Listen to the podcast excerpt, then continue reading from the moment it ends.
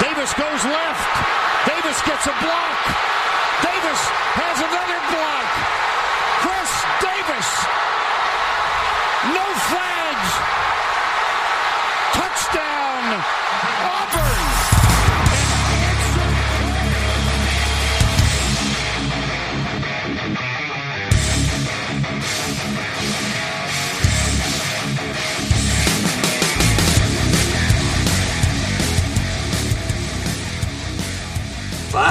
Seus especialistas! Está começando mais um No Flex. Aqui a gente expulsa zebras se você torce para alguma franquia na NFL, a gente pode acabar te ofendendo. Eu sou o Paulo Ricardo e meu setup aqui está funcionando tanto quanto o Chargers esse ano. Fala galera, meu nome é Tobias e vim aqui hoje para falar sobre o futuro campeão da NFC Leste, o New York Football Giants, o melhor time, ou o menos pior time daquela bagaça. absurdo, cara, absurdo. Co- Cara, o Giants liderando. Tá liderando hoje, né? Ou tá empatado? Não, ainda não, ainda tá meia, meia, meio jogo atrás do É, teve aquele Eagles. empate, né, do, do Eagles. Mas é com duas, duas ou três vitórias? Três vitórias. O Três, Eagles três tem três vitórias, seis empates e uma derrota. Seis derrotas e um empate, né? É, isso, isso, isso. Troquei, inverti as, Não, legal. É... é surreal, três vitórias. empatado, praticamente empatado na liderança.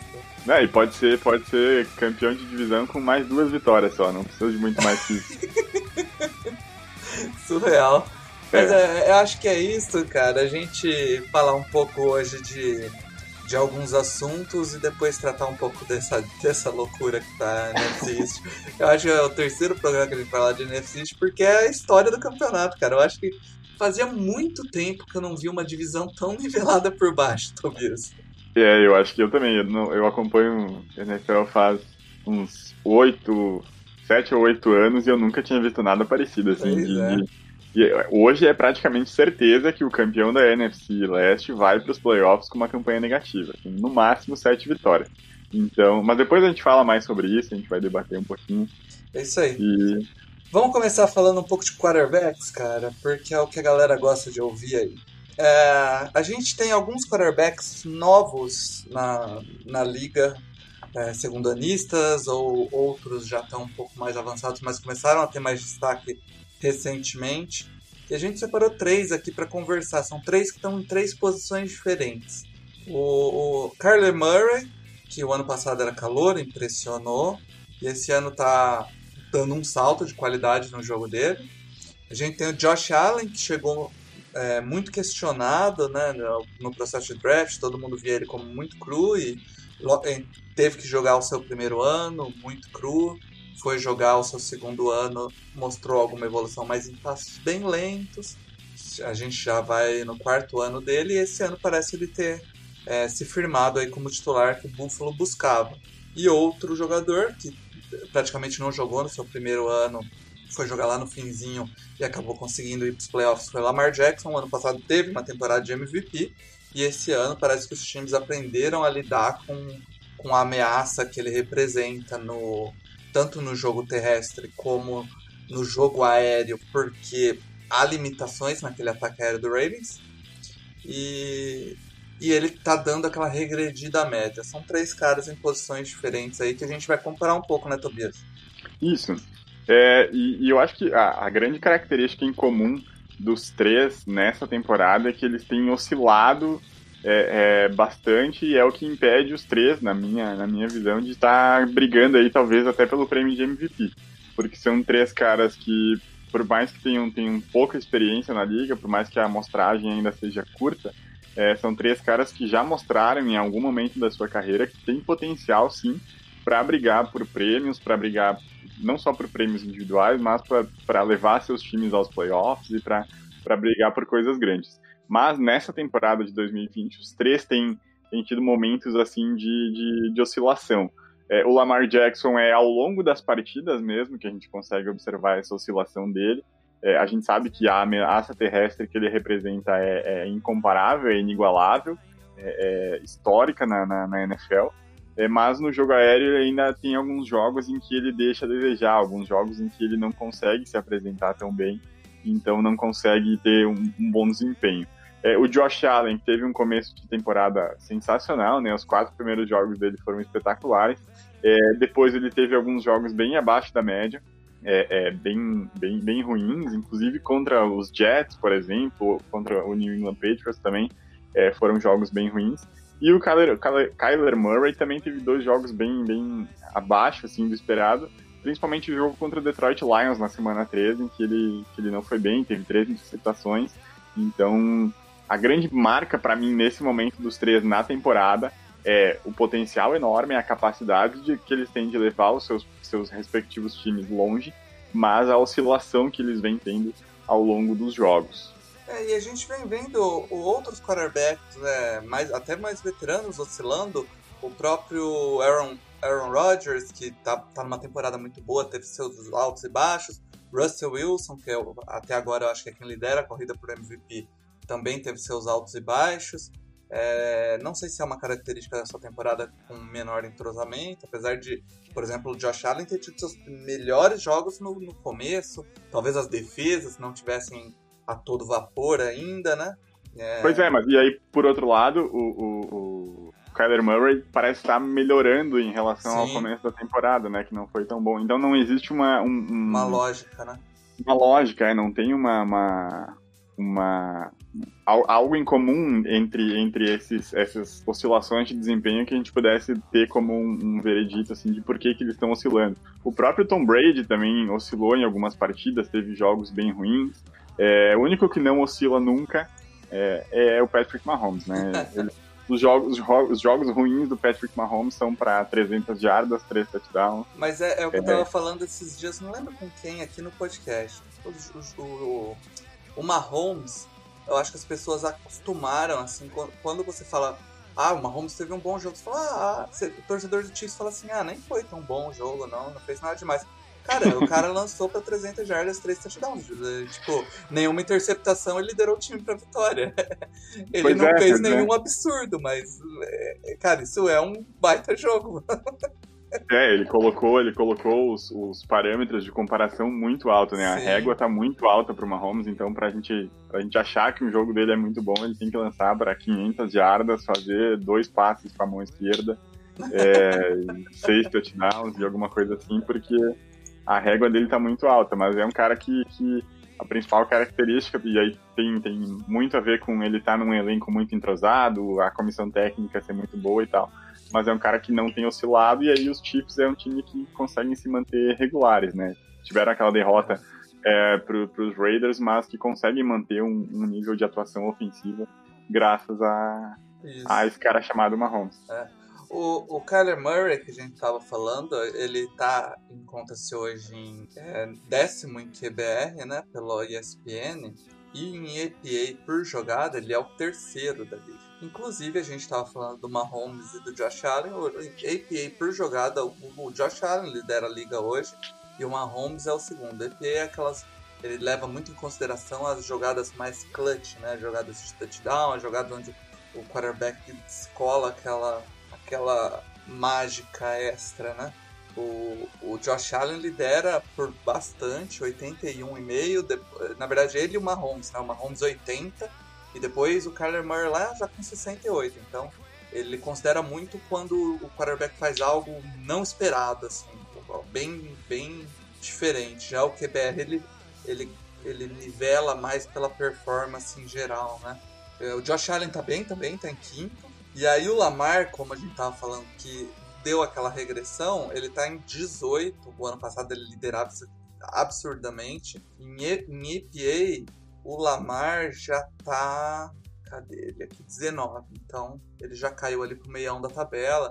É, entre ali Baker Mayfield, Matt Stafford, Big Ben, tá naquela meiuca ali, né?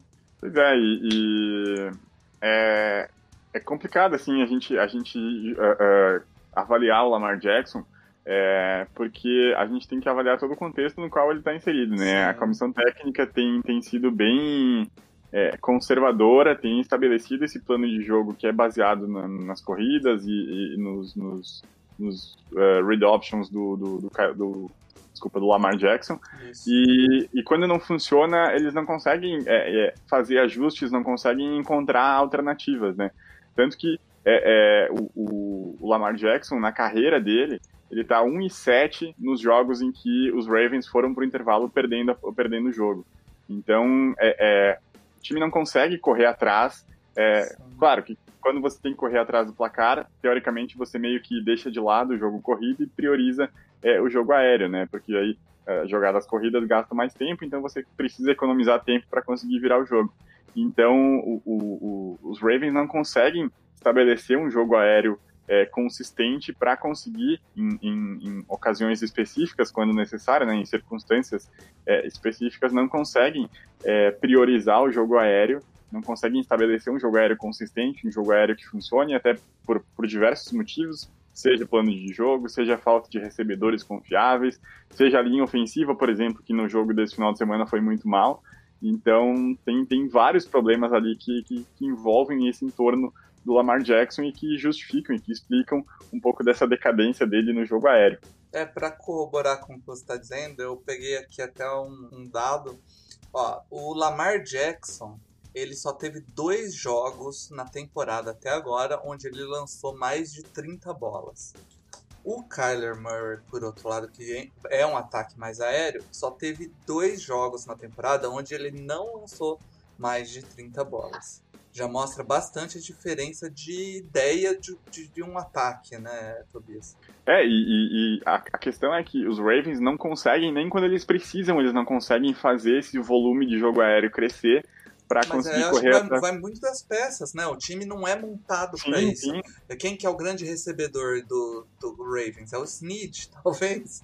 É o, o Hollywood é Brown, que é um cara para é, receber bola Brown. curta e, e correr. Ele não é uma ameaça em profundidade. Não tem muitos jogadores, eh, por exemplo, como por exemplo tem o, o Kyler Murray lá em, em Arizona, ele tem diversos tipos de recebedores. Tem o Andy Isabella, que é um, um cara mais parecido com o Marquise Brown. Assim, Marquise Brown é um pouco mais talentoso, mas o Andy Isabella faz esse slot bem rápido, né? Tem Sim. o, óbvio, o DeAndre Hopkins, né? Que é um, o melhor amigo de um quarterback. É, até o... Como chama o outro menino lá? É, né, cara? O Christian Kirk. Kirk. Christian Kirk, que é um cara bem consistente. É, é um ataque que dá, dá as possibilidades. Né? Tem o Fitzgerald, é, não pode esquecer do Fitzgerald, que é sempre um alvo de confiança. É, é, é um ataque amigável para o seu quarterback. Né? Recebedores com, com boa capacidade de, de gerar separação, de correr rotas, com várias características diferentes, o que faz uma confusão ali na defesa, né? Mas eu acho que o principal passa por algo que você disse aí também, que é o, o pass blocking, né? O pass blocking em 2020 do Ravens caiu muito. Se você pegar o pass blocking deles do, do ano passado, eles eram uma das melhores linhas de, de é, ofensivas da liga, né? É, esse ano eles estão eles estão bem medianos assim. É, você quer ver onde que eles estão aqui no, no da ESPN? Baltimore, Baltimore, Baltimore tá 13. Então, ano passado, se não me engano, eles eram 1 ou 2. Eu vou puxar esse dado também. Mas é, faz muita diferença, isso faz uma grande diferença, né? É, eles tiveram a, a, a lesão do Ron Stanley, né? Sim. Que é o, o, principal, talvez o melhor uh, left tackle da liga, né? Que, que, querendo não faz uma baita diferença. É, nesse final de semana a gente teve uma atuação aí bem ruim do, do center, é, com vários snaps bem, bem horrorosos, para não dizer outra coisa. Então é, é, é complicado realmente. É, Baltimore uma, foi uma... segundo ano passado. Tá. Pois é, e realmente tem, tem decaído bastante. É uma, uma peça desse ataque dos Ravens, dos, dos Ravens que não tem sido tão utilizada quanto poderia é o, o Mark Andrews, né? O Tyrande que, que, surgiu aí principalmente no começo da temporada como uma boa alternativa, né? Marcou dois, dois touchdowns no primeiro jogo contra os Browns é, e depois acabou ficando meio que apagado na maioria das partidas. Esse final de semana ele até apareceu um pouquinho, mas é, não tem um volume de produção é, é, consistente, né? Então eu acho que tem, tem esse problema realmente de falta de bons recebedores, mas eu acho que também é, é passa pelo plano de jogo é, uhum.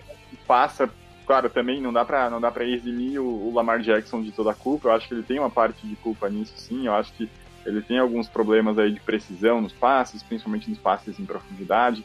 Então tem, tem vários componentes que explicam essa, essa, digamos assim, decadência do jogo aéreo do Lamar Jackson. E o ano passado também foi o, melhor ataque da liga. É claro que todas as defesas passaram a off-season estudando é, o jogo do, do, Ravens, né? Isso complica também. É, não, o, a comissão técnica do Ravens vai ter que buscar formas de se reinventar, né? Não ficar previsível. É, essa é a grande questão, porque ao mesmo tempo que as outras, as outras equipes manjaram esse estilo de jogo dos Ravens, que na temporada passada era uma novidade, então por isso talvez explodiu da forma como explodiu, é, a comissão técnica dos Ravens, né, o John Harbaugh, também teve tempo é, é, de, de criar alternativas, de conseguir é, é, buscar ferramentas para cobrir essas necessidades que tem no elenco e conseguir ter alternativas durante as partidas. E a grande questão é que não vem tendo alternativas durante Sim. as partidas. Se o jogo corrido não entra, ou se os Ravens precisam correr atrás do placar, é, é derrota praticamente é, é, certa, né? E foi assim contra a Kansas City, foi assim contra o, os Steelers, foi assim no primeiro tempo contra os Colts, é, que aí foi a única virada que, que o, o Lamar Jackson tem na carreira, é, indo para o intervalo perdendo, perdendo o jogo. E foi assim nesse final de semana contra o New England Patriots. Sim. Deixa eu só dar uma olhada no negócio aqui rapidão, Deus. Eu vou falar um pouquinho também do, do, Josh Allen, Paulo, enquanto isso. Eu não sei se tu, tu queria comentar alguma coisa ainda sobre o Lamar. É, rapidão, deixa eu só conferir que está saindo minha voz aqui, cara. Tá, beleza, tá funcionando. Eu tava em dúvida aqui, cara. Agora eu tô complexado essa porra. Não, beleza. não. Cara, ainda sobre o, essa questão do Lamar, a gente viu isso acontecer com o, o nosso querido Los Angeles Rams também, né? Sobre Sim. essa questão de, de o quarterback ter um ano muito bom, é, o esquema ajudar ele. Depois, o, o que aconteceu foi que a gente não viu uma evolução do Jared Goff e a gente também não viu uma evolução do ataque do Sean McVay. Amba, o perigo do Ravens é seguir esse caminho. É, o Ravens tem que se reinventar, não pode se basear no, no mesmo modelo de 2019, querer aplicar ele em 2020, 21, 22, porque chega uma hora não cola mais. É, vamos, vamos falar um pouco do, do ataque, então, do antes de passar para o próximo ponto. Falar um pouco do ataque do Bills, que a gente falou pouco, que é um ataque que foi muito reforçado esse ano, né? A, a linha ofensiva do Bills é uma linha ofensiva razoavelmente sólida. Não é, não, não tá entre as linhas top da. Não, até tá, olha só. No, a última vez que eu vi ele estava em 13 terceiro, tá em quinta agora. Então deu uma boa subida aí a linha ofensiva do Bills. Mas é uma linha ofensiva sólida, né? Uma linha ofensiva boa. E o, e o grupo de recebedores é bem interessante. O Cole Beasley é um excelente slot corner. O Josh Brown é um bom, um, um, um receiver muito bom. Stephen Diggs vem sendo um dos melhores wide receivers da liga aí. Briga com o DeAndre Hopkins, com, com o Julio Jones aí, para quem é o melhor da liga hoje. De verdade, eu acho que ele tá nessa, nesse patamar. E, e um running back que não estava sendo muito. não vem sendo muito utilizado, que é o é, Zach Moss e o outro garoto, como é o nome dele? O Singletary. É, é, Singletary, eles ainda. Eu acho que eles ainda não encontraram a dinâmica certa de usar os dois ali. Jogo corrida não parece algo tão assustador do Bills, mas vem fazendo o ataque funcionar. Passando muito pelas mãos e, e a, a, comissão técnica entregando mesmo o jogo pro Josh Allen, né? Sem muito Sim. medo de. Parece assim, parece que a comissão técnica confia no seu quarterback, né? Pois é, eu acho que. Mas eu acho que aí tem, tem um problema nisso, Paulo, que acho que, por exemplo, ano passado o, o Buffalo Bills utilizava muito mais o jogo terrestre é, e aí tirava um pouco das, das, da, da, responsabilidade das mãos do Josh Allen. Eu acho que quando você, por exemplo, é, como tem sido quase que rotina esse ano, você se dispõe a uh, entregar a bola nas mãos do Josh Allen e deixar ele resolver, você acaba uh, uh, fazendo com que ele tenha partidas em que ele fica sobrecarregado e em que ele tem que buscar mais do que o, o, ah, o, que seria ideal, mais do que o que seria necessário, como foi, por exemplo, contra o Tennessee Titans, como foi, por exemplo, contra é, o New England Patriots, como foi, que até, até eles conseguiram ganhar, né? Mas enfim, é, como foi contra nesse último jogo contra o Arizona Cardinals. Então, quando você entrega muito a, a bola nas mãos do Josh Allen, você sobrecarrega ele. Então, é, é, ainda falta para mim, para esse Bills se tornar ainda mais competitivo, já é uma equipe competitiva, enfim, é uma equipe que está aí com, com 7-3, se eu não me engano, no retrospecto agora. É, então, é uma equipe competitiva, é uma equipe que vai brigar forte nos playoffs, mas ainda falta encontrar esse equilíbrio ofensivo. A defesa que teve alguns problemas aí em alguns momentos da temporada começou a aparecer um pouco melhor, mas eu ainda acho, ainda acho que falta esse equilíbrio. O Josh Allen é um cara que, que atingiu o seu potencial, é um cara que estourou esse ano, não tem como negar, tem várias partidas aí excelentes que ele teve na temporada, mas eu acho que não dá para o Bills querer sobrecarregar ele, porque vai, vai acabar se tornando algo similar ao que acontece com os Ravens, só que inverso, né? Os Ravens muito dedicados ao jogo terrestre e os Bills muito dedicados ao jogo aéreo. É, o, o eu tava olhando aqui o, o número de passes tentados pelo Josh Allen realmente isso é uma conversa que a gente sempre tem aí quando é, você é, jogo atrás de jogo pede pro seu quarterback lançar mais de 40 bolas é muito difícil ele não ser interceptado em 40, 45 passes, né? Se você vê o primeiro jogo dele contra o Jets, ele lançou 46 passes. O jogo contra o Tennessee, por exemplo, que você falou, e eles acabaram perdendo, ele lançou 41 passes. Contra o Jets, que não foi um jogo bom, 43 passes. Lá contra a Arizona agora, quase 50 passes. É muita coisa para um quarterback lançar e inevitavelmente ele vai acabar errando uma hora, né? É... Pois é, ele é o cara que é o terceiro que mais tem tentativas de passe na, na, na temporada, né? Só tá atrás do, do Tom Brady e do Joe Burrow. É, então é uma sobrecarga, né? Não, não, não tem como, não tem como contestar. Vê, o jogo no, do, do, Tom Brady, por exemplo, é, você entregar a bola na mão do Tom Brady é porque o Tom Brady é um cara extremamente conservador ali no que, no que rege é, o passe. Ele não vai forçar uma bola boba é muito difícil você ver ele fazer isso. Então você pode meio que soltar ele mais para ter mais chance de passe, porque ele vai, ele vai jogar bola fora, ele vai dar um dump ali no, no, no running back, né? É um cara ultra experiente, né? É, Sim. Já o, o Josh Allen, ele é um cara que ele, ele é meio... Eu acho que a grande qualidade dele e a, o grande defeito dele é ser meio doido, né, cara?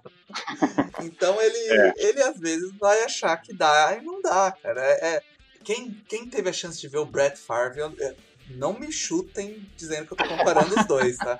Eu não tô. O Brett Favre é muito melhor do que o. É, é, até agora é muito melhor do que o Josh Allen. Mas o Brett Favre tinha um pouco disso, de ser doido assim, né?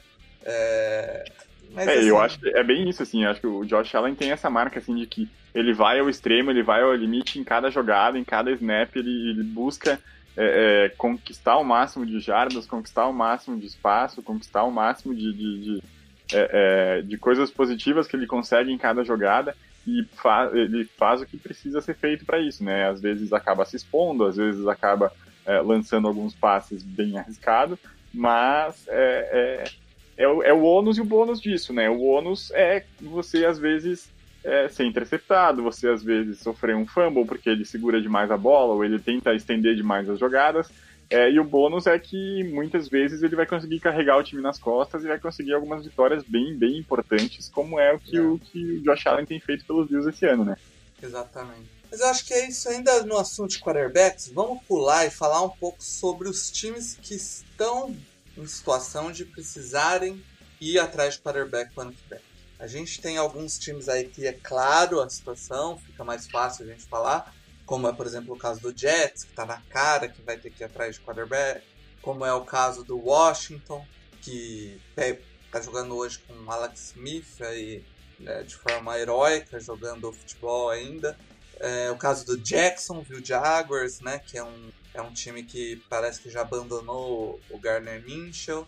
É, e aí a gente tem alguns outros times que é meio, é meio complicado pensar aí, porque são times que podem acabar caindo em posição de draftar quarterbacks, e a gente tem pelo menos dois quarterbacks muito talentosos vindo no draft aí, como é o caso, por exemplo, do Dallas Cowboys, que vai acabar caindo ali no top 3, talvez top 4, e, e com chance de, de draftar um cara elite ali, na, prospecto elite, né? Não diria um quarterback elite, a gente vai saber quando ele jogar, mas um prospecto elite. E, e aí, é, aí a gente já entra num, numa conversa mais complicada, mas vamos começar com o, os mais simples aí. O, a first pick overall deve ser New York Jets, né, Tobias?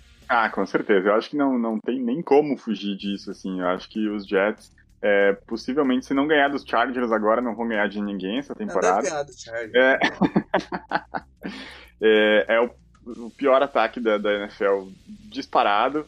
É, não acho que a culpa disso seja do Sandarnold. Eu acho que o Sandarnold, se for para uma outra equipe da NFL, pode ter é, alguma chance de, de, ainda ter um pouco da sua carreira resgatada. Eu acho que ele ainda é um cara que pode funcionar na NFL.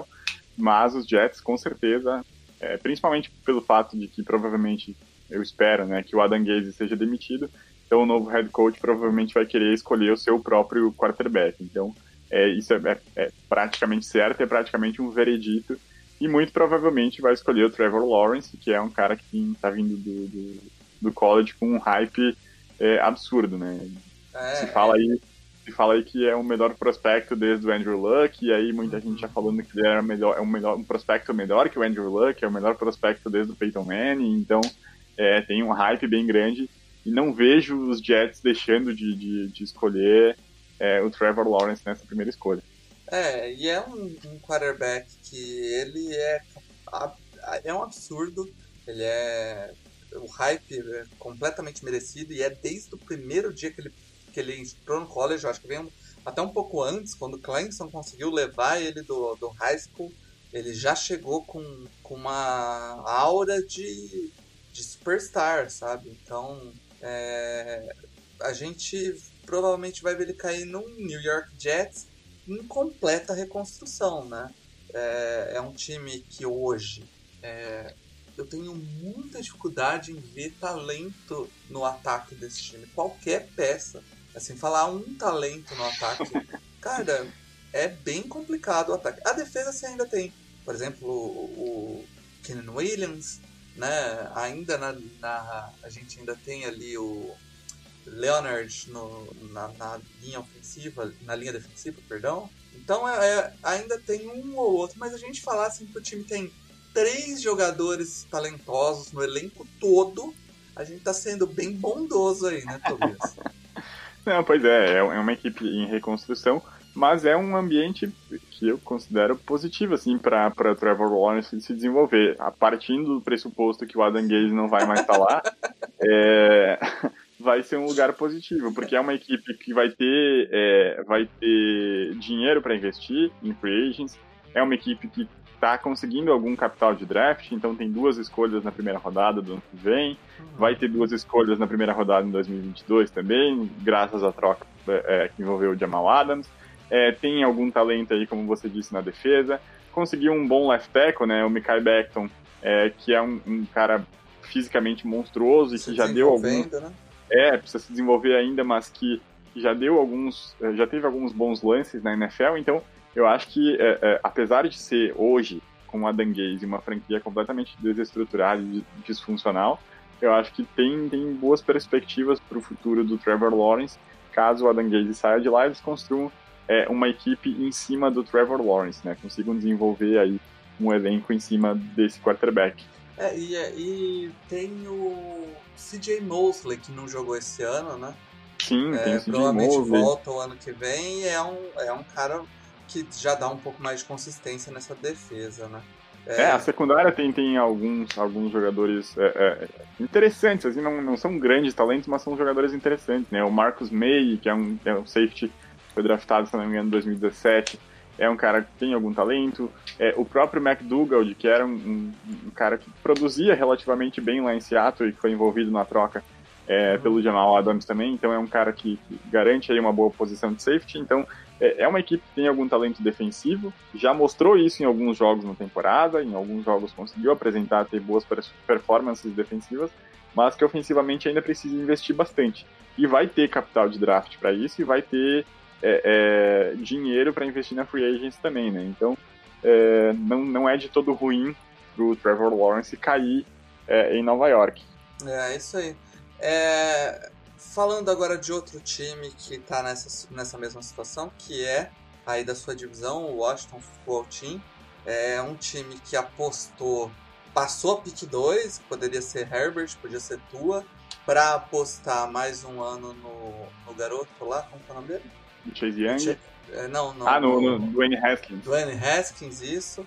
O, o Alan lá do Endzone 5 e o Edu bateram muito nessa tecla que eles deviam ter é, avaliado muito bem e de quarterback e ele a gente eu até eu até defendi isso falei cara não é possível que eles deixaram de escolher quarterback porque eles se, se eles escolheram né no, o Chase Young é porque eles confiam no Danny Haskins e a gente aprendeu aí que é uma franquia que não tem muito essa não de planejamento é, mas eu acho que a grande, a grande questão envolvida nisso é a troca de comissão técnica, né? Porque o, o Ron Rivera chegou nessa última intertemporada e aí ele trouxe o quarterback de confiança dele que estava lá no Carolina Panthers, ele, que é o Kyle Allen. É, ele não, podia não... ter pedido o quarterback no draft, né? Essa é a questão. É, podia, mas eu, eu não sei se... falta um pouco essa, essa conexão entre por, por exemplo, é, o exemplo que todo mundo usa do Cardinals lá, né? Quando o King, King Bird foi, todo mundo já sabia que eles iam de quarterback ali na, na 1, porque o, o técnico chegou para rodar um esquema que ele já sabia que ia rodar com o Kyler Murray. Agora, o, o Ron Rivera chegou, eu também não sei se ele chegou já querendo, não querendo chegar com os dois pés na porta e falar, ó, eu não quero jogar com os quarterbacks que vocês draftaram no primeiro ano, no primeiro round ano passado. É, ou talvez houve uma conversa, assim, é, da questão do, do, do, do, general manager da franquia, em falar, ó, a gente tem esse cara aqui que a gente draftou no passado, ele tá ainda em processo de desenvolvimento, a gente tem aí a esperança de que o Alex Smith possa voltar a jogar, você traz aí o seu cara de confiança lá do Carolina Panthers e a gente vê nesse primeiro ano o que a gente consegue tirar é. disso. E aí, a partir de então, escolher. Eu não, não, não acho de todo ruim essa decisão do, do, do Washington Football Team, até porque o Chase Young é um talento é, absurdo, é um talento é, é, incomparável na, na, na, no draft, no processo de draft, né, um dos melhores edges da, da, dos últimos anos aí, né, então é, e as escolhas de, de, de quarterback realmente é, acabaram sobrando para os Chargers e para o Miami Dolphins, que com certeza ficaram muito felizes com isso. Sim, e, e é, no fim, o pior que pode acontecer é o Washington ir tão mal que pode draftar de novo, né? Exatamente, e aí acabar sobrando um, um, Justin Fields que é, no mínimo, tão talentoso é. quanto o Herbert, quanto o Burrow, quanto o Tua Tagovailoa, então é, é um risco calculado, talvez, né? É. Mas é. Mas é. Mas é complicada a situação de Washington, porque você tem o Alex Smith, que, por exemplo, na partida de, de desse domingo jogou muito bem, né? Não conseguiu anotar touchdown, mas jogou bem, conseguiu produzir, é, quase conseguiu a virada contra é, o Detroit Lions, então é um cara que é preciso ficar de olho porque talvez pode pode trazer alguma esperança na posição de quarterback para Washington que faça com que eles busquem outras, é, outras necessidades no, no, no, no, no draft. Eu não, não, não decretaria isso hoje, mas eu acho que é uma, é uma, uma take assim, para a gente ficar de olho, porque pode ser que, que o Alex Smith consiga, é, voltando a jogar, tendo, é, é, tendo bastante, bastante snaps, tendo bastante oportunidades, ele consiga ter ritmo de jogo e consiga voltar a desempenhar bem, e aí é, eliminaria o Washington dessa procura por quarterback. Sim. E aí a gente passa para os outros times, e aí já vai ser, eu acho que, muita, muita questão de, de onde eles vão cair no draft, como Jacksonville Jaguars, que parece é, né, ter abandonado o, o Gardner Minshew aí, parece que não é um quarterback que eles pretendem seguir, apesar do Gardner ter mostrado em alguns momentos ali é, algumas qualidades, talvez não para ser titular da liga. É, a questão é que ele tá machucado, né, né, Paulo? Então esses últimos dois jogos aí ele tava com, com um dedo quebrado, alguma coisa assim, e aí ele acabou não jogando, Sim, acabou jogando de... de um jogo antes dele se machucar, já vinha a história de que talvez não quisessem rodar com ele, ah, não sim, tinham sim, confiança sim. nele. É, parece que não, não, não acreditam que ele seja o futuro da franquia ali. Mas vai depender muito de onde eles caírem no draft, né? Eu não sei como está a ordem no draft hoje. Hoje ele seria uma pick 2. O Jackson seria pick 2. Então, por exemplo, ele, é, aí eles já estariam na posição de pegar um Justin Fields. Eu acho difícil eles passarem um quarterback assim, né? É, mas também é uma franquia que a gente vai ter que ficar de olho como é que vai ficar a situação de head coach, né, Paulo? Porque, é, querendo ou não, o Doug Marrone já está sendo bastante questionado, Sim. já está sendo bastante discutido. É, é, os créditos que ele tinha por ter levado aquela, aquela equipe de 2017 à final de conferência, então é, muito se fala numa possível troca de head coach. E aí talvez é, é, ele se mantendo já, já, já diminui a, a possibilidade do, dos Jaguars pegarem um quarterback, ainda que ela seja alta, mas diminui um pouco. Sim. Mas trocando a, a, o head coach da, da, da, equipe é muito provável e é quase certeza que eles vão de quarterback, até porque também não vejo os Jaguars ganhando mais alguma partida nessa temporada. Sim. E o outro time aí que a gente comentou, Dallas Cowboys, por exemplo, que é um time que está numa situação interessante, aí eu acho que já cai muito mais na questão de se sobrar. Eles vão ter que avaliar se sobrar. Se Dallas acabar na 4 ou na 5, por exemplo, é, não vai chegar nenhum dos dois top o, Fields e o Lawrence para eles. É... Aí eles têm o Dak Prescott, que é um quarterback muito bom. Não, não, não tem uma necessidade de trocar. Mas, se tudo der errado e eles acabarem na 2, por exemplo, é já uma, possi é uma possibilidade você acabar trocando o seu quarterback que teria um contrato muito alto e buscando ali um, um prospecto talentoso, né, né Tobias? É, e, e, aí eu vou, vou, falar como, como, como torcedor de uma, de uma equipe da, da, da mesma divisão. Eu acho que, que eu, se fosse o Dallas Cowboys, eu iria para eu iria escolher um quarterback independentemente de cair na 4 ou na 5, porque você tem aí o Trevor Lawrence, você tem o Justin Fields, mas você também tem outros talentos aí que podem pintar no primeiro round, né? Você tem um Zach Wilson, que está vindo de BYU, você tem aí Trey o, Lance, o né? Trey Lance, né, de North Dakota, que, que, que, teve só um jogo nessa temporada, então ainda tem muitas dúvidas em relação a ele, mas são talentos que também podem surgir no primeiro round. E aí, para mim, o que pesa muito em relação ao Dallas Cowboys é a questão contratual do Dak Prescott, né? Porque eles vão precisar renovar o contrato do, do Dak, e aí é um contrato dos 50 milhões é, de dólares, muito Sim. provavelmente. Então, é uma questão bem complicada, porque se você renova com o seu quarterback por 40 milhões de dólares anuais, é, você vai ter problemas para montar o restante do elenco, principalmente pensando que ano que vem o teto salarial vai ser, vai ser menor, vai ter alguns problemas aí de readequação nessa questão do salary cap. Então, é, eu, se fosse general manager, general manager dessa franquia, iria de, de quarterback, independentemente de sobrar qualquer um desses quatro aí que a gente comentou. Porque você tem tempo para trabalhar é, o restante da equipe durante o contrato de calor.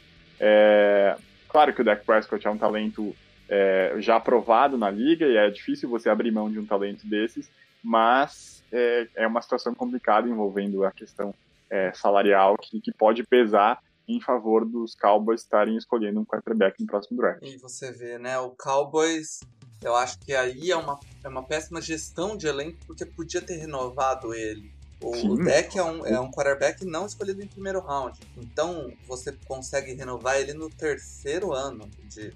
né? É, se renova ele, ele hoje tá, estaria no quinto ano, né? Porque tá jogando sobre a, a franchise tag, quinto ano dele de NFL. Se renova ele no terceiro ano, você ia tá, hoje você ia estar tá feliz, você ia estar tá pagando uma bagatela nele ia estar tá pagando uns 28, 30 milhões por um quarterback aí, talvez top 10 da liga. Pois é. é. E aí você esperou a renovação do Deshaun Watson, você esperou a renovação do Patrick Mahomes, é, e aí você vai ter que pagar muito mais caro por conta dessa demora em renovar com, com o deck. Pois é, e... Jerry Jones, né? pois é, não dá muito pra, pra, pra questionar, pra falar assim, porque Jerry Jones tem as suas próprias, seu, seu próprio, sua própria linha de pensamento, é. toma decisões é, da maneira como ele acha melhor, a gente muitas vezes julga errado, às vezes dá errado mesmo, às vezes dá certo, então. É... O último time que eu queria comentar que ainda tem uma, uma possível troca de quarterback é o próprio New Orleans Saints, né? O Saints, que tem o eterno Drew Brees aí, até não sei quando, né? Mas ele acabou de sofrer agora contra o 49ers uma, o que parece ser, né? Tá, tá sendo ainda uma casa de meio conversa, polêmica aí. Uh, mas parece ser uma lesão, uma fratura na costela, né? É, até o Mário me passou, parece ser um caso semelhante ao que aconteceu com o, com o Tony Romo em 2011, onde ele teve algumas costelas fraturadas e ele demorou. É, ele acabou voltando na, no sacrifício oito dias depois e jogando. É, mas é um cara já de idade, que o ano passado teve uma lesão no dedo, esse ano tá tendo uma lesão na costela, já não tem aquela, toda aquela mobilidade dentro do pocket. Ele, diferente do Brady, por exemplo, ele já tem uma, um porte físico um pouco é, menos é, privilegiado, ele é, ele é menor, então ele é, tem aquela dificuldade de enxergar por cima do pocket, mas ele sempre soube lidar com isso. Mas essas coisas com a idade, né? Quem, quem já tem. Quem já passou dos 30, meu amigo? Que nem eu, já sabe que algumas coisas vão, vão dificultando. Imagina ele que passou dos 40 jogando esporte de alto nível, né, Pois é, é uma situação complicada, assim, é, é, realmente a questão das lesões, a questão da idade, a questão de uma, uma é complicado falar em decadência, né? Mas é, é, realmente uma decadência técnica que tem acontecido no jogo do Drew Brees, então é realmente uma situação para ficar de olho. Eles têm lá o Jameis Winston, é, ele vai ter provavelmente nesse, nesse próximo final de semana a chance de mostrar uhum. alguma coisa, de mostrar como é que ele consegue administrar esse ataque, que é muito diferente do que era o ataque dele em Tampa Bay é, que é um ataque com, com, que valoriza muito mais aí os passes curtos para ganho de jarda depois da recepção, com o Michael Thomas, com o Alvin Kamara, com o Emmanuel Sanders. Então é um ataque que, que é, é, busca minimizar os erros do quarterback, busca minimizar a quantidade de turnovers que ele vai ter então, é, é, por exemplo, dificilmente ele vai ter, se ele tiver uma temporada completa, se ele tivesse uma temporada completa pelo Saints, provavelmente ele não teria os 30, as 30 interceptações que ele lançou na temporada passada com o Tampa Bay ah, Buccaneers. Então é um ataque mais favorável. Então a gente precisa ver como é que o James Winston vai se, vai se comportar nessa situação. Se ele não se comportar bem, se ele tiver dificuldades de entrosamento, aí provavelmente é, são candidatos sim a buscar. A questão é que os Saints vão escolher no final do draft, né? Então é, vai ser complicado para eles conseguirem um, dos melhores prospectos é, e é uma situação bem complicada. É, eu ainda coloquei algumas outras franquias, Paulo, que eu acho que podem vir a buscar quarterback é, nesse draft. Ainda sobre o Saints, só para finalizar, ah, sim, claro. É, outra opção, que não ir no draft, seria ir atrás do Sandarnold. Especificamente, ah, eu acho que é o.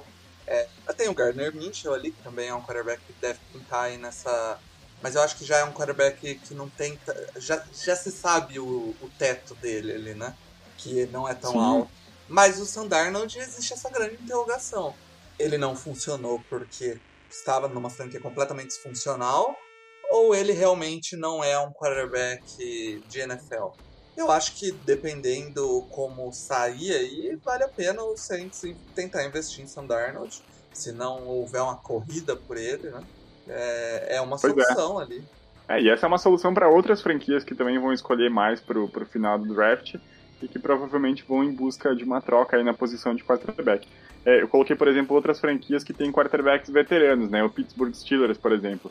A gente não sabe mais por quanto tempo é, é, o Big Ben vai conseguir jogar. Também Tem tá uma tendo cara, né, de que ele tá, ele tá querendo... Ele voltou para não encerrar a carreira por lesão e tá querendo jogar a última.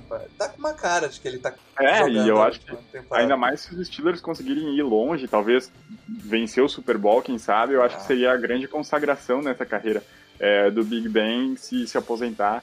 Voltando de lesão, com toda essa narrativa positiva a favor dele, uhum. e voltar e encerrar a carreira com, com mais, um, mais um título, mais um anel. Mas os Steelers, por exemplo, são uma franquia que tem condições de escolher é, um quarterback mais cru, é, é um quarterback que talvez demore mais um ano para se desenvolver, para conseguir estar tá pronto para a NFL, então é uma, uma, uma, franquia que pode escolher mais adiante é, no draft. E é o mesmo caso, por exemplo, do Tampa Bay Buccaneers, é, que trouxe aí o, o, Tom Brady, trouxe o Tom Brady para dois anos, é, o contrato dele é de dois anos, mas a partir de 2021, olha, eu, a gente já disse que, que o Tom Brady tem, tem, tem tá, tá, entrando em decadência há muito tempo, né? Ele continua jogando em alto nível, então é complicado a gente apostar contra, é, contra ele. Mas não adianta, uma hora a conta da idade vai chegar. É. Seja com 45, com 46, mas uma hora é, uma hora a conta vem. Então, os, os Buccaneers também provavelmente são um time que vão pensar em quarterback nesse draft. É, o Chicago Bears, que tem uma situação bem complicada Sim. em relação a quarterbacks, porque o Mitchell Trubisky estava jogando mal, mas a equipe estava vencendo. É, o Nick Foles não está jogando tão mal, mas a equipe está perdendo. Então tem uma situação bem complicada. O Trubisky provavelmente não vai mais ter chances na NFL. Eu não vejo ele tendo é, é chances na NFL. E o Nick Foles tem um contrato aí até 2022 e para a temporada que vem ele tem 10 milhões de dead cap, é, que é bastante coisa, né? Então acho difícil que os Bears vão abrir mão de tudo isso. Mas é uma, uma coisa para a gente ficar de olho, principalmente porque a gente vê, é, como na partida de ontem, por exemplo, uma defesa tão boa, uma defesa tão qualificada que consegue conter o adversário é, e um ataque que é extremamente inoperante, é completamente nulo, é completamente disfuncional, não tem, não tem jogo corrido, não tem jogo aéreo, não tem nada no ataque do Chicago Bears, então é para ficar de olho. É, o Minnesota Vikings, que é, é, começou muito mal, muito se colocava a culpa no Kirk Cousins, então se, se cogitou a possibilidade de, dele sair, mas esse é um cara que tem 41 milhões de dead cap é, para 2021.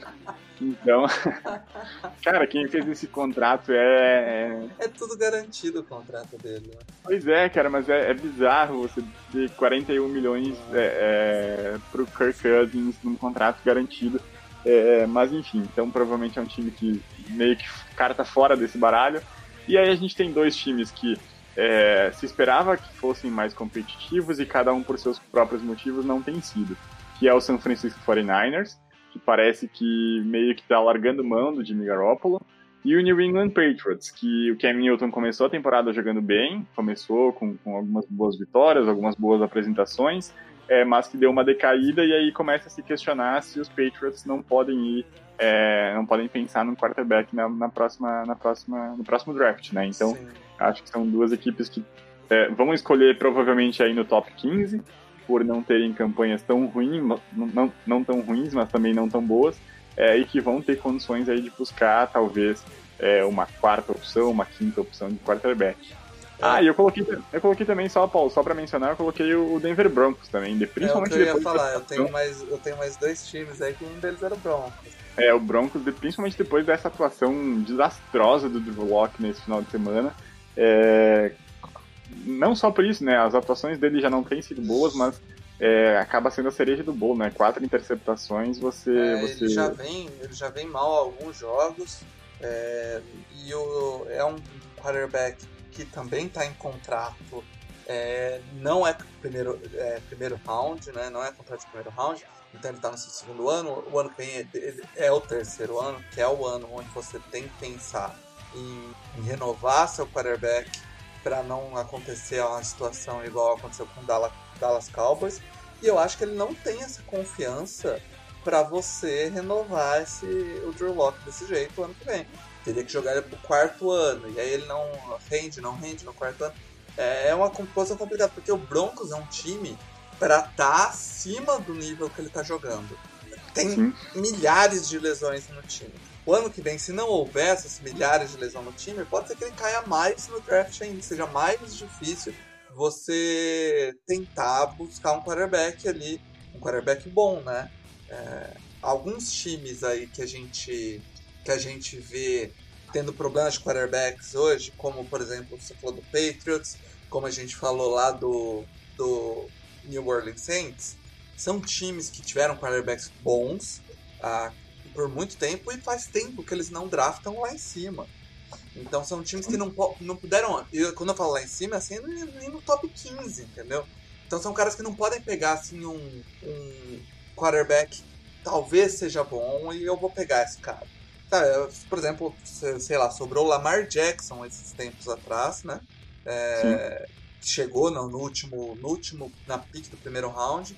É, podia, esses times podiam ter pegado ele, mas é, existia uma série de questões sobre o Lamar que o Ravens foi muito esperto em, em avaliar que dava para rodar um bom esquema sem esses problemas e maximizar as qualidades dele. Mas enfim, é um grande problema. E outro time que eu coloquei é o Atlanta Falcons, que apesar de ter um quarterback bem consolidado, é um time que parece que quer entrar numa reconstrução. E eu não sei se essa reconstrução inclui o Matt Ryan. É, talvez é um nome aí. O Matt Ryan é um nome que possa ser envolvido em trade para acumular picks e, e, tentar buscar. Por exemplo, é, chegar num, num, Jacksonville Jaguars, num Washington Redskins, que estão precisando de quarterback e, e, escolhem lá em cima, e eu fazer uma pick pelo, pelo primeiro round, entendeu? É, a grande questão é que o Matt Ryan tem uh, é, 49 milhões de dead cap pro ano que vem, Paulo. é... Ainda tem então... 49 milhões de dead cap? É, tem 49 milhões de dead cap pro ano que vem, 26 milhões em 2022 e a coisa só ameniza em 2023, quando o contrato dele, é, o, o dead cap dele é de 8 Deus, milhões. Eu achei que esse ano já era 20 e pouco, eu falei, dava pra perder 20, mas é 40. Não, esse, esse ano é 70, esse ano 2020, se eles tivessem Não, é, cortado é, a mesma temporada, era esse 75. Esse ano é, é um absurdo. Caraca, é. é, Mas ano que vem então ainda é, 49. É bem difícil, então, abrir mão dessa grana vai é. ter que fazer a reconstrução de Matt Ryan, mesmo que, no, que não é ruim. O Matt Ryan é um bom quarterback. Não, o Matt Ryan é um cara que já, já tá na, na, na, na, no estágio final assim, da carreira, na fase final da carreira, mas é um cara que ainda, entre aspas, 35 anos, né, em comparação com com Tom Brady, em comparação com o Drew Brees, em comparação com outros jogadores, ele ainda tem um tempo para produzir bastante coisa, dá tempo de conseguir montar uma franquia em cima disso, para depois você só substituir a peça central ali, que é o quarterback. Sim. O outro, outro, o único outro time que eu conseguia pensar também que estaria com, com é, possibilidade de mudança de quarterback seria o Lions, mas eu já vim consultar para não, não bobear também. É só a partir de 22 que dá para pensar em trocar o, o Stafford. O Stafford. Ano que vem 25 milhões de dead cap. E aí 10 milhões em 2022, 10 milhões é, é aceitável você perder. Mas eu, eu gosto do Stafford. É, eu estaria mais interessado no Stafford na, na, na, na, Vamos dizer assim, o Stafford no mercado do que ele saindo do. Inclusive, o ano, o ano passado, é, quando começou a surgir alguns rumores que o Stafford estaria na trade block e que o. Cara, eu na hora falei, pô, o Chargers podia ir lá e oferecer a pick pra, pra pegar ele, né, cara? Pô, pois é. é. Eu gosto pra caramba do Stafford. Eu também gosto, também gosto. E tem duas outras equipes, Paulo, que, que em determinado momento da temporada surgiram como possíveis candidatos a escolher quarterback na, na, no próximo draft e que aos poucos vão se afastando dessa realidade, que é o New York Giants, que principalmente durante as piores as piores atuações ali do Daniel Jones muito se, se inclusive decretou que os Giants precisavam escolher é, um quarterback no, no, próximo draft e também o Carolina Panthers, né, que tem aí o Ted Bridgewater, uhum. é, que, que, se dizia que era um quarterback para fazer a passagem de bastão, é, que era um quarterback de transição entre o Cam Newton e a próxima peça, mas que é um cara que tem jogado bem, é um cara que tem, tem tido boas atuações, que tem tido é, bons momentos na temporada, então pode ser que os Panthers é, esperem mais algum tempo, é, construam é, o restante da equipe ali para depois fazer essa substituição do Ted Bridgewater. Acho que ele, com um time bem, bem montado e bem equilibrado ao redor dele, consegue levar esse Carolina Panthers aí durante algum tempo. Sim, sim, faz sentido. Bom, para finalizar, vamos para o último assunto então, que é essa essa divisão insana na qual seu time está inserido, Tobias e falar um pouco sobre Eagles e Giants e como vai ficar essa briga aí para essa divisão. É, cara, como a gente comentou lá no começo do podcast, um empate diferencia os dois times que estão hoje com três vitórias, né? Os Isso. outros dois times da divisão, é a PIC 5 e a, se eu acabasse hoje, né? Seriam a PIC 5 e a pick 3. A pick, perdão, a pick 4 e a pick 3 no draft. Esse é o nível da, da divisão hoje. E aí, o Giants, por exemplo, hoje, que é o segundo colocado da divisão, empatado com o primeiro, é a pick 8 do draft. Ou seja, é, o, o Philadelphia Eagles hoje seria o que? A décima escolha do draft nona? É, é... se for, se, for é, se ele não tivesse né, marcado como como vencedor da divisão, né, ele estaria aí.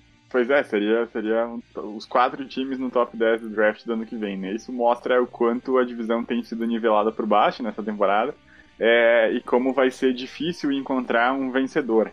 É, e o que mudou alguma coisa nesse cenário, ainda não mudou tudo, mas mudou alguma coisa nesse cenário, foi o jogo desse final de semana, né? Que é, os Giants venceram os Eagles, venceram com, com propriedade, venceram com, com bastante dominância na partida, o ataque produzindo relativamente bem, a defesa aparecendo na hora em que mais precisava, então foi uma vitória é, convincente dos Giants em cima desse Philadelphia Eagles, que é, eu esperava que fosse ser mais competitivo, principalmente porque tinha a volta aí de vários jogadores, né? Tinha a volta de jogadores na linha ofensiva, o Lane Johnson voltou a jogar, é, tinha a volta do Alshon Jeffrey, é, o corpo de recebedores estava mais ou menos é, reforçado, a linha ofensiva mais reforçada, então eu esperava um Eagles mais, mais competitivo e não foi o que, o que aparentou, o que apareceu. É, os Giants ganharam aí com, com alguma, alguma sobra na partida. É, é a defesa a gente já havia comentado aqui em outro, outro episódio do podcast. A defesa vinha mostrando é, alguma evolução do começo da temporada até agora, principalmente uma secundária extremamente interessante do, do Giants. E eu acho que é um ponto aí para o torcedor começar a, a, acreditar que a franquia tá, tem um caminho traçado. E eu acho que passa muito por essa defesa, né, Tobias? Com certeza, eu até, até saiu hoje um texto meu falando exatamente sobre, sobre os Giants é, no auge da empolgação dessa vitória. Fazia quatro anos que a gente não ganhava do Philadelphia Eagles, então tava engasgada. E aí, quando, quando saiu essa, essa, essa, coisa que tava, que tava segurando a gente, eu, eu, eu escrevi esse texto e falando bastante sobre isso, assim, de como a defesa é o grande ponto forte dessa, dessa franquia no momento. A, a defesa contra o jogo terrestre já, tinha se apresent, já vinha se apresentando muito bem, uma linha defensiva bem montada é, não é nada exuberante, não é uma das melhores linhas pressionando o quarterback adversário, mas que consegue conter é, o jogo corrido muito bem. É uma das, se eu não me engano, é sexta ou sétima contendo o jogo corrido é, adversário. É, o Blake Martinez também atuando muito bem nessa função.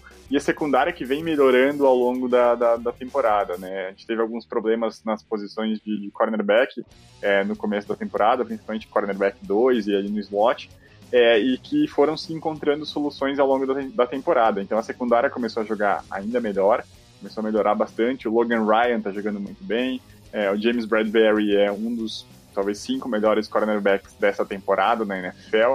É, então é uma secundária que tem se apresentado melhor. Então é uma, uma unidade defensiva que tem, tem mostrado bastante coisa.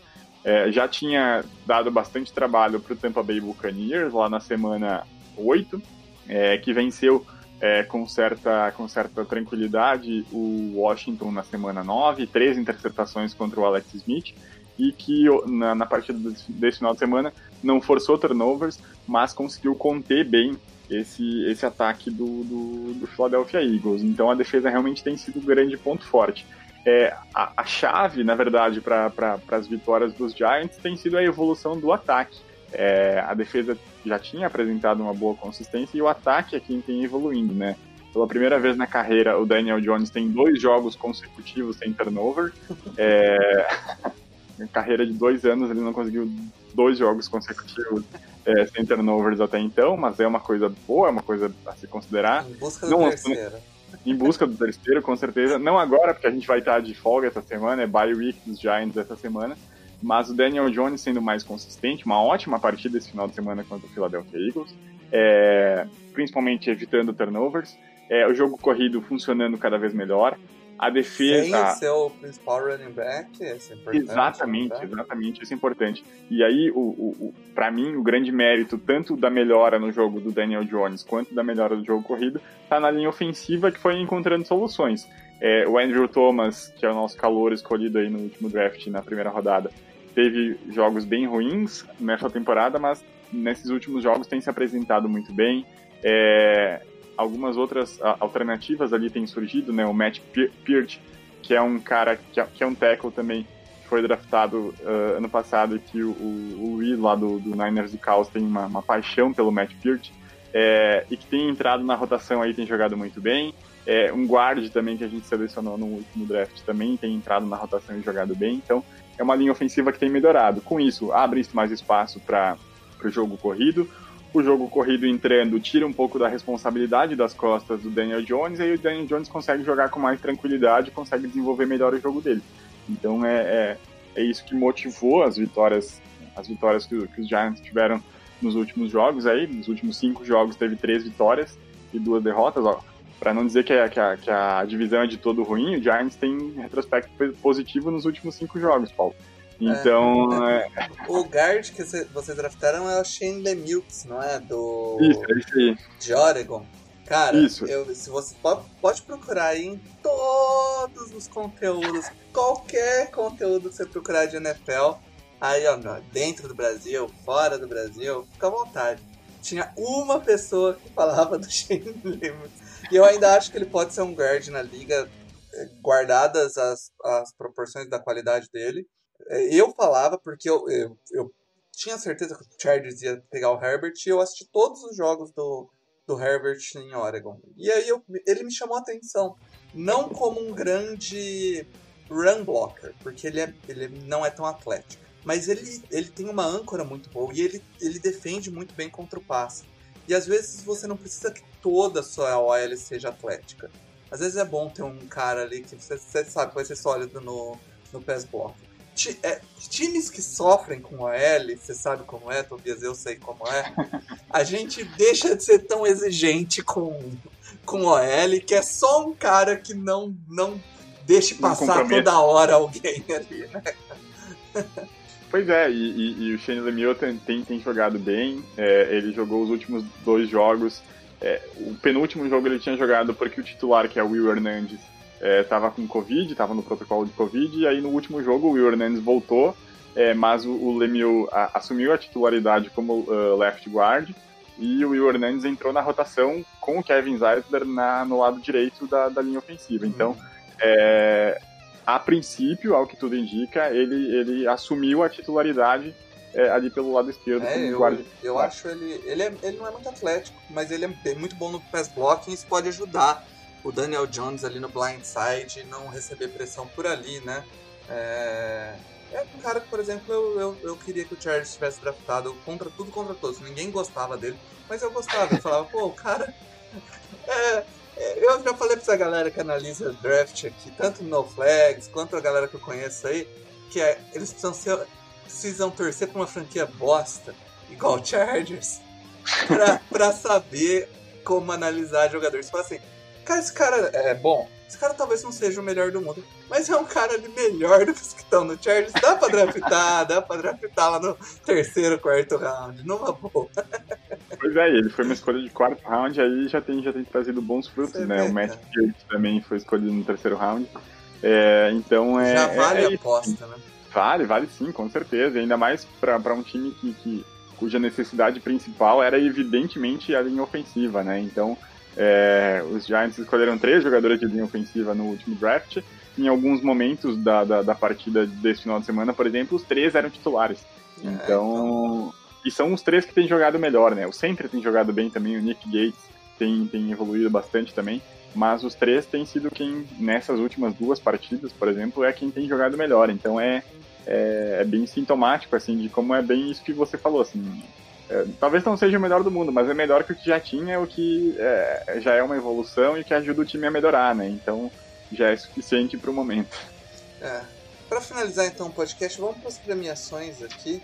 É, para Jerry Rice da rodada, ou seja, o melhor jogador da rodada, é, a gente teve o DeAndre Hopkins, é, que foi o, o, cara que pegou aquela Hail Mary inacreditável no fim do jogo.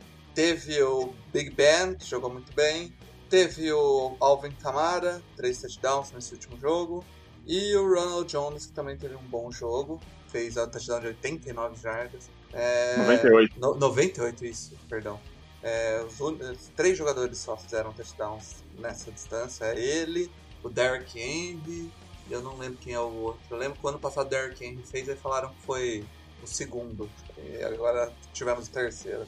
É, mas quem levou com 60% dos votos foi o DeAndre Hopkins. Ficou muito icônico aquela, recep aquela recepção no final dele, né? É, é não, foi, foi um lance espetacular, né? O Kyler Murray também teve méritos naquela jogada, Lógico. né? De conseguir, conseguir estender a jogada e conseguir ganhar tempo para que, que o Denver Hopkins se posicionasse na endzone.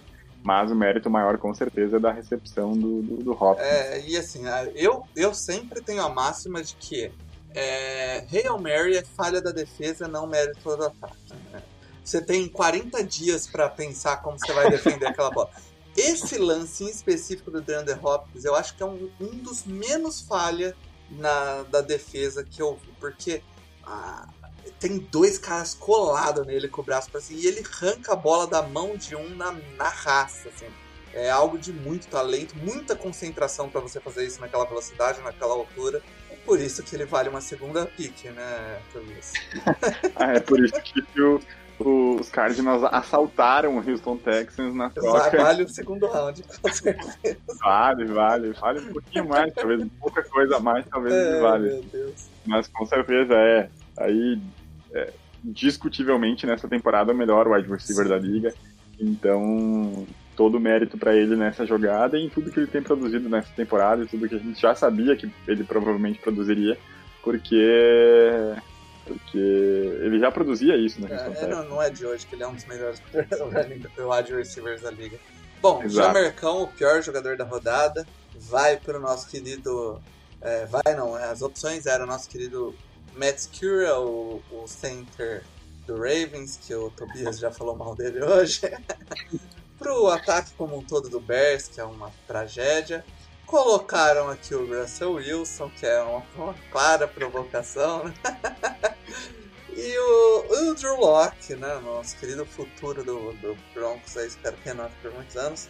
E, mas acabou indo pro Matt o center que não sabe fazer snap, né? Aí é, é. é complicado, né? Com, com, com, todos os méritos ele conseguiu ganhar essa, essa votação, porque realmente foi uma partida bem ruim. Nossa, é, várias snaps, snap pro lado, snap na canela do, do, do Lamar Jackson. Sofreu o Lamar Jackson. Sofreu demais, assim, e aí é, quando você não consegue receber um, um, um, snap bom, a jogada não se desenvolve, você perde jardas, né? Então acaba é, minando muito as possibilidades do, da equipe. Isso. E aí o calor da rodada, as indicações lá do On The Clock, dos nossos amigos lá, é, o offensive tackle do Browns, o Jedrick Wills, vem tendo uma temporada boa, mas teve um excelente jogo. O Justin Jefferson, um wide receiver sensação lá em Minnesota, né? É, tem sapatos grandes para calçar lá do, do Stefan Diggs, que vem tendo uma excelente temporada, mas parece que o pessoal não vai sentir tanta falta do Diggs assim. E aí a gente tem também o DeAndre Swift, teve um bom jogo, e o T. Higgins lá em Cincinnati. Mas quem acabou levando foi o Jedrick Wills, é, lá de, de, é, de Cleveland, né? E que é um dos bons tackles que veio nessa temporada, né, Tobias? Não só ele, como você falou, Andrew Thomas está começando a render. O Beckton, a gente também falou lá atrás do Jets, é um cara que já vem mostrando um pouco mais. Até o Wirfs, que está lá em Tampa, também vem tendo bons jogos. Era uma classe boa de tackle esse ano, né? É, eu acho que tinha, tinha sido bem destacado já a qualidade desses, desses quatro tackles, né? Que eram os, os, os quatro cotados aí e aí tinha algumas, algumas discordâncias entre qual deles era melhor. É, os Giants foram o primeiro a escolher, escolheu o Andrew Thomas, então eu acho que no final das contas, é, é, ao que tudo indica, todos eles vão sair satisfeitos com as suas respectivas escolhas, porque é, o Andrew Thomas ainda é quem tem vacilado mais, ainda é quem tem oscilado mais, é, mas é, tem, tem apresentado alguma evolução junto com o restante da linha ofensiva dos Giants, né? Então, eu acho que no final das contas todos os quatro, os quatro envolvidos nessas escolhas vão sair satisfeitos, é, porque são quatro bons tecos aí tem tudo para ser é, grandes jogadores aí nos próximos anos. É isso, Tobias. Antes de encerrar, só falar pro pessoal que está aqui no chat ao vivo com a gente que eu já vou ler as perguntas. Mas antes de encerrar a gravação aqui para o Kaique fechar o podcast. Muito obrigado, Tobias, pela participação mais uma vez. Tamo junto. Valeu, Paulo, tamo junto e é isso aí, rumo aos playoffs. É isso. rumo ao Swell, Tank for Swell. Chame as zebras de volta, no flag está acabando. Aquele abraço. E vamos lá para as perguntas aqui, tem a interação aqui no chat. O Rod tá por aqui falando: Oi, Paulo, sou novo no mundo da NFL, me indica um time pra torcer. Então eu vou lá, eu, vou, eu, vou, eu já tive essa oportunidade algumas vezes, cara. É, alguns amigos meus, é, vendo que eu, eu sou maluco por, por NFL, começaram a empolgar pra assistir. Tem um amigo meu que sempre ouve podcast, Rubens.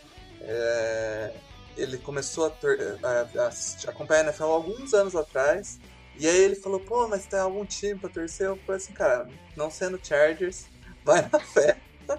Acho um time legal. É, ele acabou torcendo pro Packers. É, hoje é uma pessoa muito mais feliz do que eu. Mas eu sempre dou essa dica: não torce pro Chargers, cara. O Chargers é, é, é assim: é o, ti, o time que vai te dar mais decepções disparado. disparado. Eu não conheço um time que vai te dar mais decepções do que o Chargers. É, o Tobias aí pode vir falar Giants recente, né? Passou os anos 2000, teve dois Super Bowl.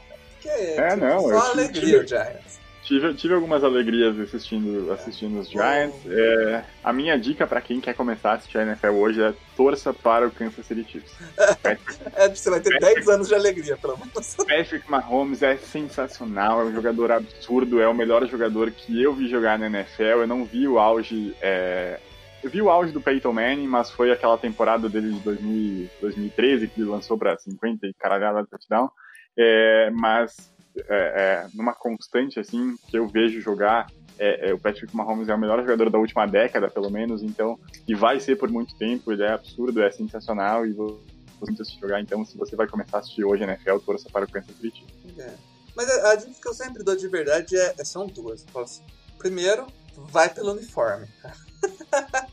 Vê um uniforme que você acha maneiro e aí depois dá uma lida na história do time. Dá uma não, olhada. Paulo, não dá essa dica que deu ruim pra você. Deu, deu, deu. Não, o meu foi, foi culpa de um, de um tal de Ladelian Thompson que fingiu que o Chargers era incrível. É.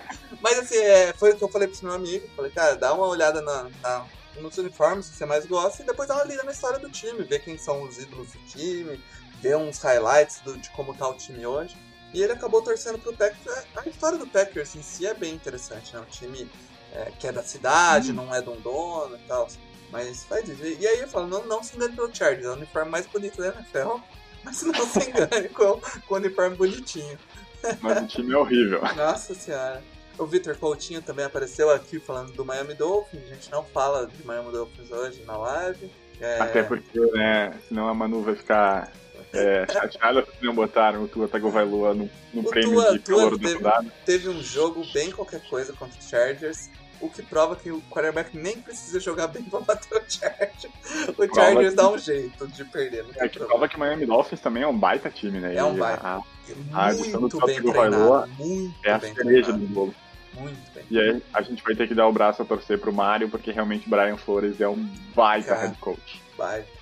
É, o Rod falou aqui também, eu ouvi falar que tem um tal de Danny Dimes nesse New York Giants, parece ser muito bom.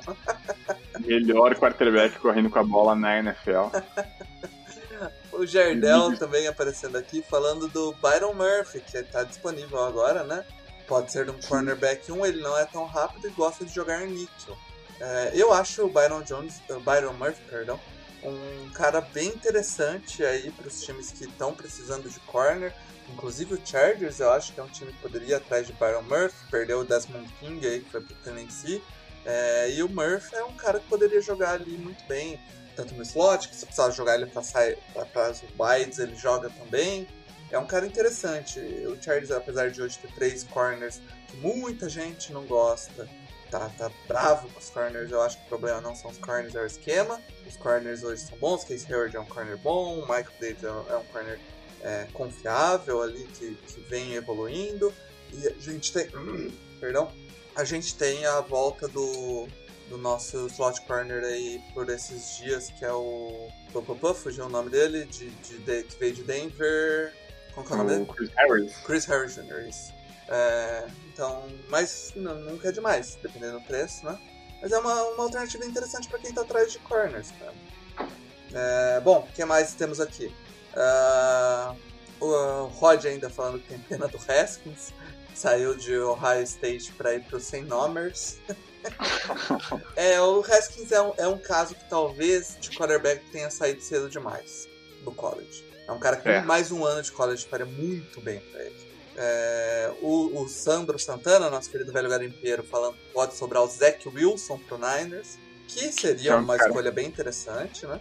É um cara que tem subido muito no draft, principalmente pelas atuações dele esse ano em BYU, né? BYU tá invicto na, na- aí no college.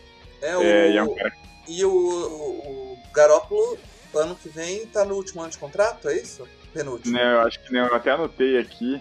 é, o contrato dele, na verdade, é até 2022, mas ele tem um dead cap de só 2, 2 milhões e 800. Tem uma saída ano que vem, né? Mas assim, Então até se é, o time poderia trazer um quarterback novato, fazer a transição no 2021 e, e tirar ele em 2022 praticamente de graça, né? Então é uma Sim, sim. boa alternativa ali pro, pro Niners. O Ange, que também é torcedor do Chargers, é, falou que queria o Chargers na NFC East. Eu acho que 30, 28 franquias queriam estar na NFC East esse ano, cara. Teve uns anos atrás aí que a NFC East tava o bicho, tava complicado. Mas esse ano é uma, É. é uma divisão dos sonhos de todo mundo.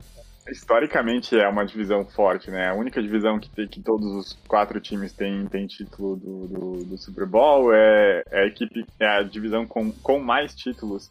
É, de- é uma divisão historicamente forte, né? Eu acho que esses últimos dois, três anos tem sido um ponto fora da curva, assim, e acho que tem tudo para daqui a pouco as coisas se, se equilibrarem, porque o Dallas Cowboys tem um bom time e aí esse ano sofreu por vários motivos, é, nova comissão técnica, a lesão do Dak Prescott, é, o Washington também tem uma comissão técnica nova e aí vai em busca de um outro quarterback.